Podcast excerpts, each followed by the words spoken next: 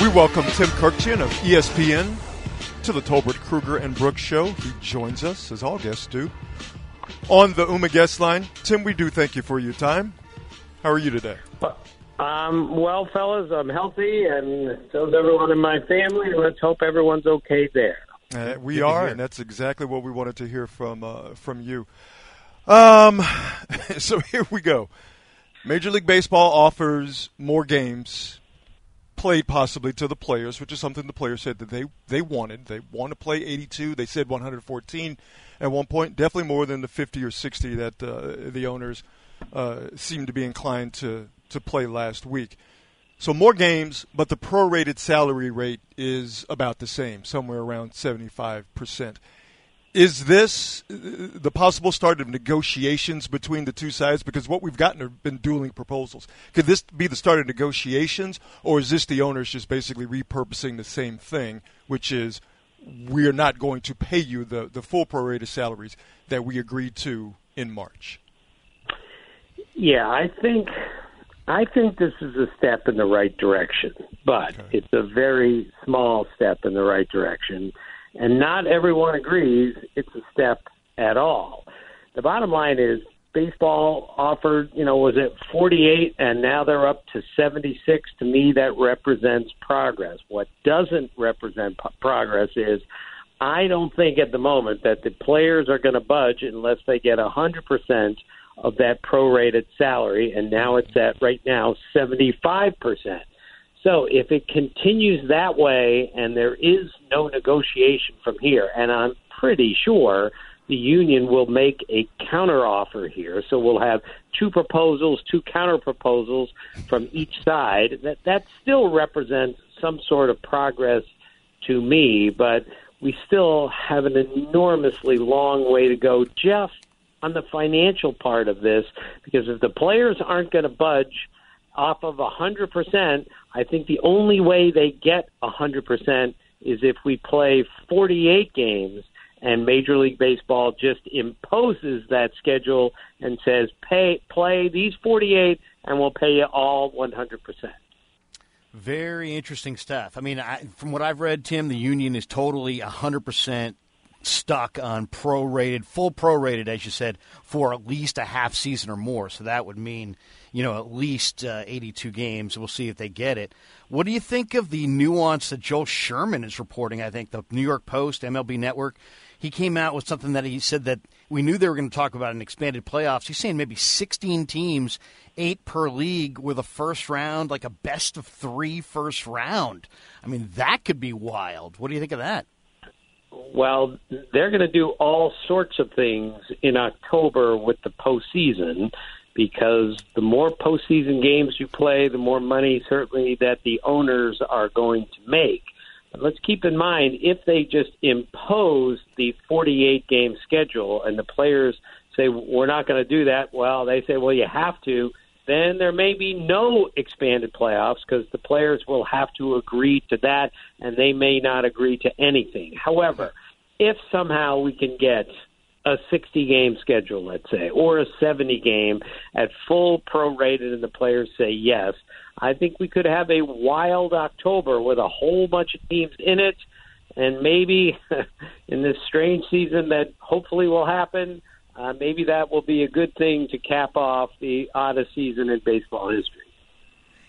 Hey Tim, are the owners taking too much of a micro view instead of macro? Because if they were to just uh, swallow hard, take some losses, uh, give us 70, 80 games, full prorated salary, I'm sure it would hurt. But they've made so much money over the past 10, 15 years the the chance to get baseball alone in July, where everyone is thirsting for sports, and you put it alone in July now versus alone in July last year, where it's just baseball in July. Now it just seems like okay, now you may get some eyeballs you don't normally get, and maybe that will transfer into the future. Will you get some more? Get some more fans. It just seems to me like uh, these guys aren't looking at big picture. They're just looking at what they stand to lose this year. Yeah, there's there's a lot of truth to that, and there are certain owners out there who, in a real private, honest moment, will probably tell you, we're better off not playing at all this year hmm. than playing 60 games when we have to play pay the players 100% without any fans in the stands. That's not a very good dynamic for certain owners, and they just as soon say, "All right, let's just shut it down. We'll restart. Maybe we can break the union. Maybe we can put some pressure on them."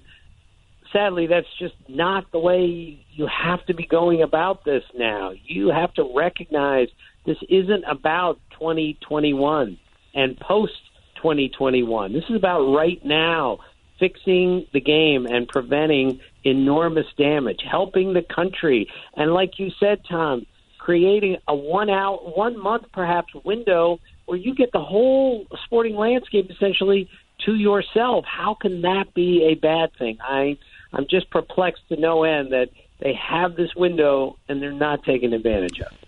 We're talking to Tim Kurkjian of ESPN here on the Tolbert, Krueger and Brooks show. Uh, Tim, I want to ask you a question. It might be difficult for you to answer, so if you can, I understand. But I ask it because you know the game, you know the people in the game, you know, you know, you know the owners. Do you get a sense that you have owners that don't love baseball? They, they love the business of baseball. They love the fact that, that the game has, has made record profits over the past, what, eight, nine, ten years but the, the actual game itself and the people that play it, the people that staff it, and the people that watch it, the fans, eh, they, they, they just look at them as, as, as commodities. Did we have owners that loved the game, even though they loved enriching their pockets more back in the day, and it's just different now? Or am I just am I making something up to try and fit a narrative in my own head? No, it's it's different now. The days of, say, Bud Selig owning the Brewers and walking in the press box every time a visiting team came through.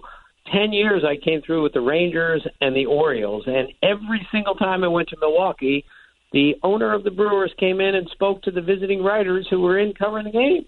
That could never happen today and some of the you know the mom and pop organizations, the Jerry Hoffberger in Baltimore, kind of when I was growing up, those guys love the game more than they do today. Today, it's a corporate situation more than a family that loves the game, and we're going to keep our team here, and we're going to do the best we can.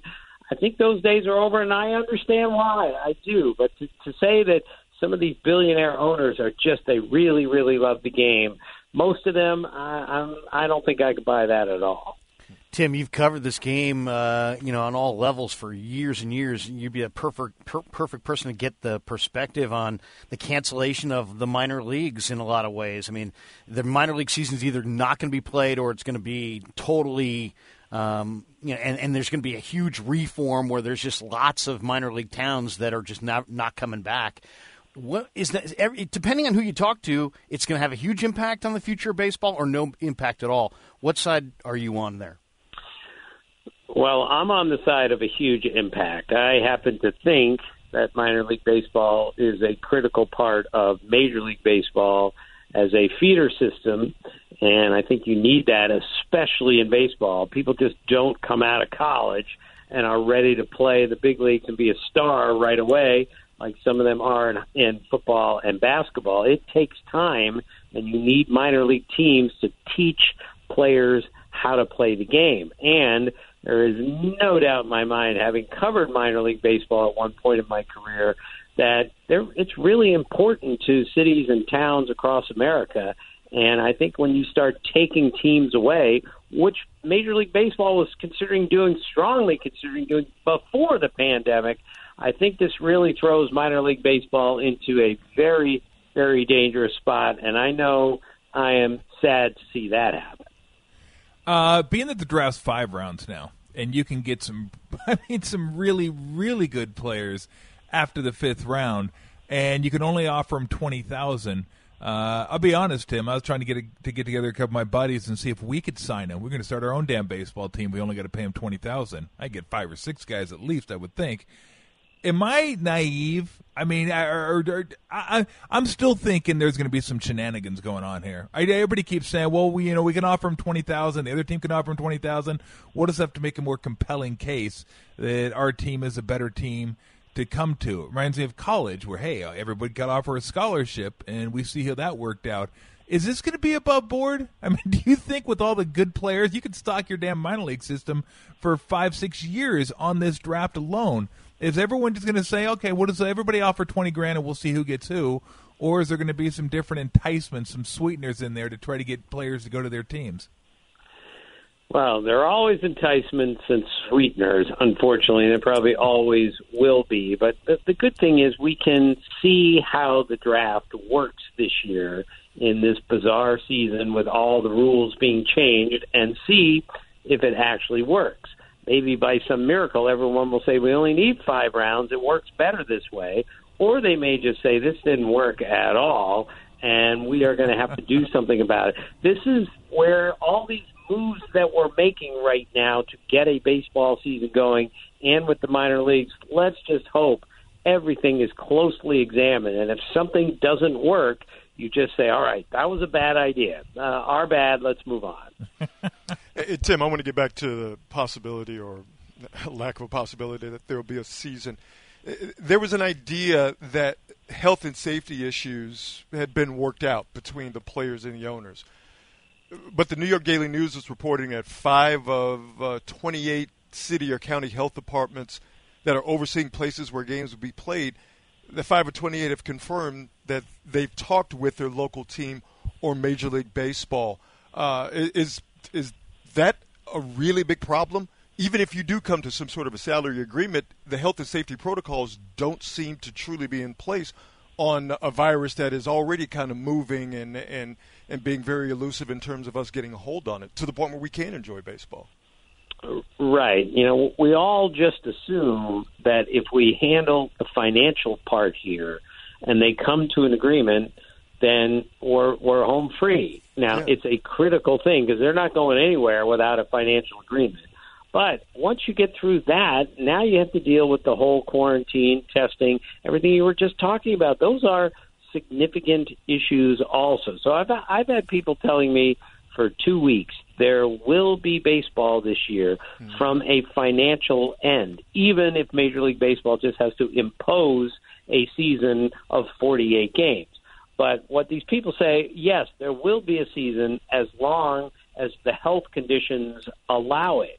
And if if somehow it doesn't work out, then we're gonna have to say, all right, you know, the the, the virus canceled the season, not the lack of a you know a an agreement between the two sides. And let's not forget, fellas, uh, you can't just play baseball for two weeks and then say, all right, we got to shut it down for for another two and a half, and then we're, then we're going to come right back and play.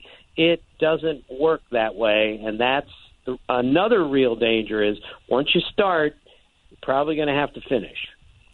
Tim, uh, as a broadcaster, I thought we uh, you'd have an interesting thought on Major League Baseball's decision that nobody, no broadcast teams are going to travel. Uh, they've informed both the TV and the radio announcers they're not going to travel this year, and instead they're going to broadcast the road games remotely. What do you think? Have you ever done that? What, what kind of a challenge is that over the course of a long season? Well, I do games from the booth, and I have for five years. And there's no substitute for being at the ballpark. And I'm sure this year I'll be doing games from Bristol, Connecticut, sitting next to Karl Ravech and Eduardo Perez from a desk in a studio. That's my guess is that's what we're going to end up doing. And I think that's going to be very difficult to do. And again, we have to ask ourselves a question again. If if there are no writers in the press box, if there are no traveling broadcast crews, and there's no fan, there are no fans in the stands, now, how how much of baseball is left after that? I understand the playing of the game. Hopefully, will still be there, but it's going to be really weird. And anyone who tries to broadcast a game from three thousand miles away when you're not watching the game other than on a television, that's going to be really hard. Good luck. Broadcasting it. Let me ask you this real quick before we uh, let you run, and we appreciate joining us, Tim. What do you think about uh, my idea? They're doing it with cardboard cutouts and stuffed animals. What do you think about mannequins behind home plate? Tom, I'm up for anything. All right. See, that's what I'm talking about. I mean, I have heard Your so game. many bizarre things over the years. I mean, over the last few months, nothing fazes me anymore. So let's just find a way to to play 60 games. Get people excited again, make some progress to a new CBA after 2021, get a really rousing postseason, and maybe we can save the season on a very small level. And if you want to put a mannequin in there, count me in. Yes, that's what I'm talking about.